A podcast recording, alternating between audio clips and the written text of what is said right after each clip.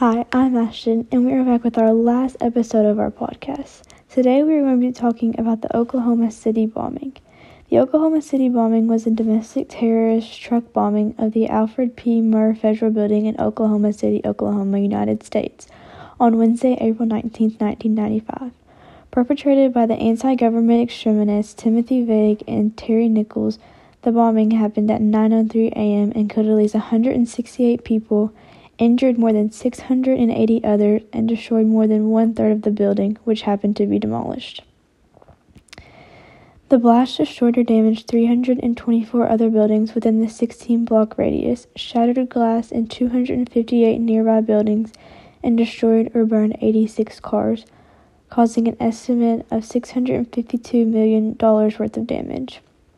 Local, federal, and worldwide agencies engaged in intensive rescue efforts in the wake of the bombing.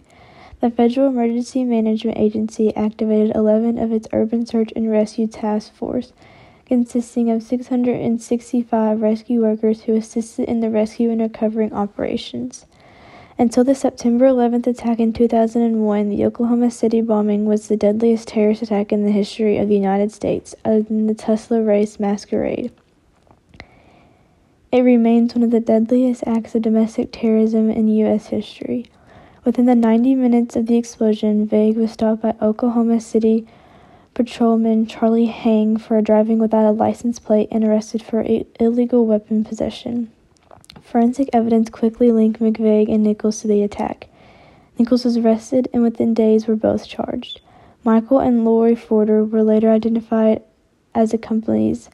McVeigh, a veteran of the Gulf War and a sympathizer of the U.S. M- militant movement, and a, had a Ryder truck rental full of explosives he parked in front of the building. Nichols had assisted the bomb's preparation. Motivated by his dislike for the U.S. federal government and unhappy about its handling of the Ruby Ridge incident in 1992 and the Waco siege in 1993, McVeigh timed his attack to coincide the second anniversary of the fire that ended the siege in the Branch compound in Waco, Texas.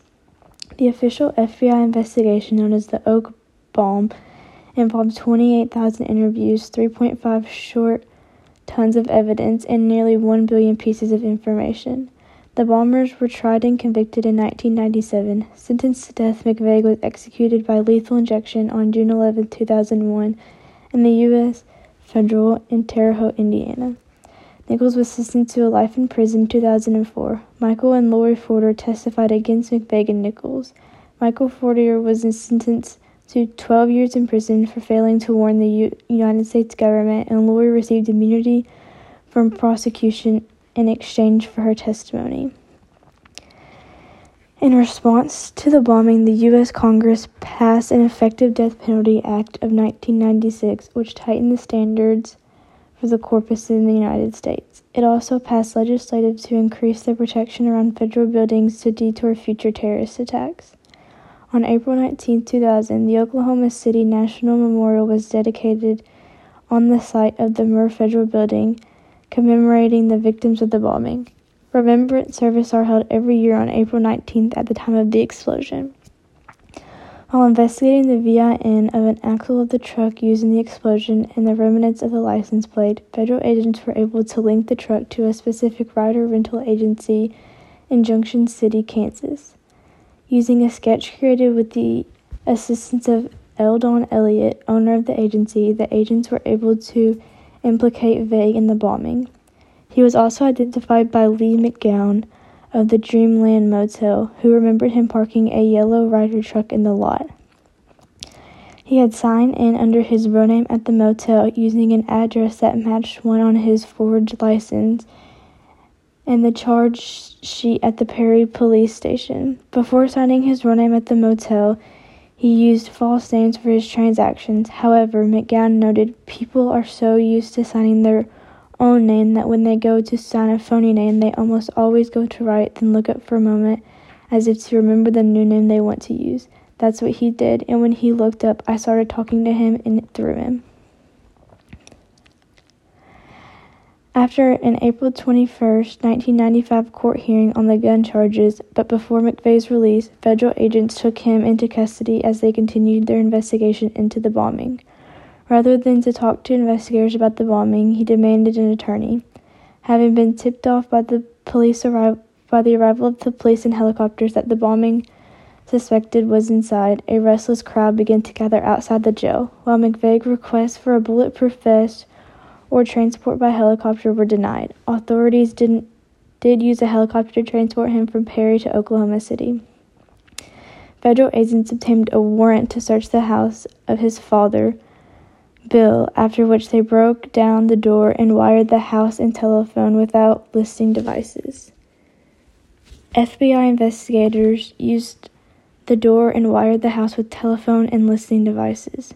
FBI investigators used the resulting information gained along with the fake address he had u- been using to begin their search for the Nichols brothers, Terry and James. On April 21, 1995, Terry Nichols learned that he was being hunted and turned himself in. Investigators discovered incriminating evidence at this home. Nitride and blasting caps, the electric drill used to drill out logs in the quarry, books on bombing making, a copy of Hunter novel by William Luther Pierce, and founder of chairman of the National Alliance and White Nationalist Group, and a hand-drawn map of downtown Oklahoma City on which the the Murr building and the spot where McVeigh's getaway car was hidden were marked. After a nine-hour interrogation, Terry and Terry Nichols was formally held in federal custody until his trial. On April 25, 1995, James Nichols were also arrested, but he was released 32 days due to lack of evidence. McVeigh's sister Jennifer was accused of illegally mailing ammunition to McVeigh, but she was granted immunity in exchange for testifying against him.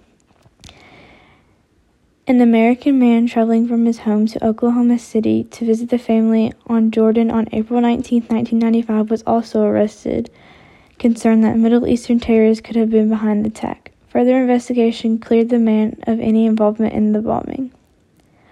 Within 48 hours of the attack, with the assistance of General Services Administration, the targeted federal officers were able to resume operation in other parts of the city. According to Mike Potok, director of intelligence project at the Southern Poverty Law Center, his organization tracked another 60 domestic smaller scale terrorist plots from 1995 to 2005. Several of the plots were uncovered and prevented, while others caused various infractions, damage, deaths, or other destructions. He revealed that in 1996 there were approximately 858 domestic militants and other anti government groups but the number had dropped to 152 by 2004. Shortly after the bombing, the FBI hired an additional 500 agencies investigation potential domestic violence attacks. This is to prevent most of the attacks that could happen today.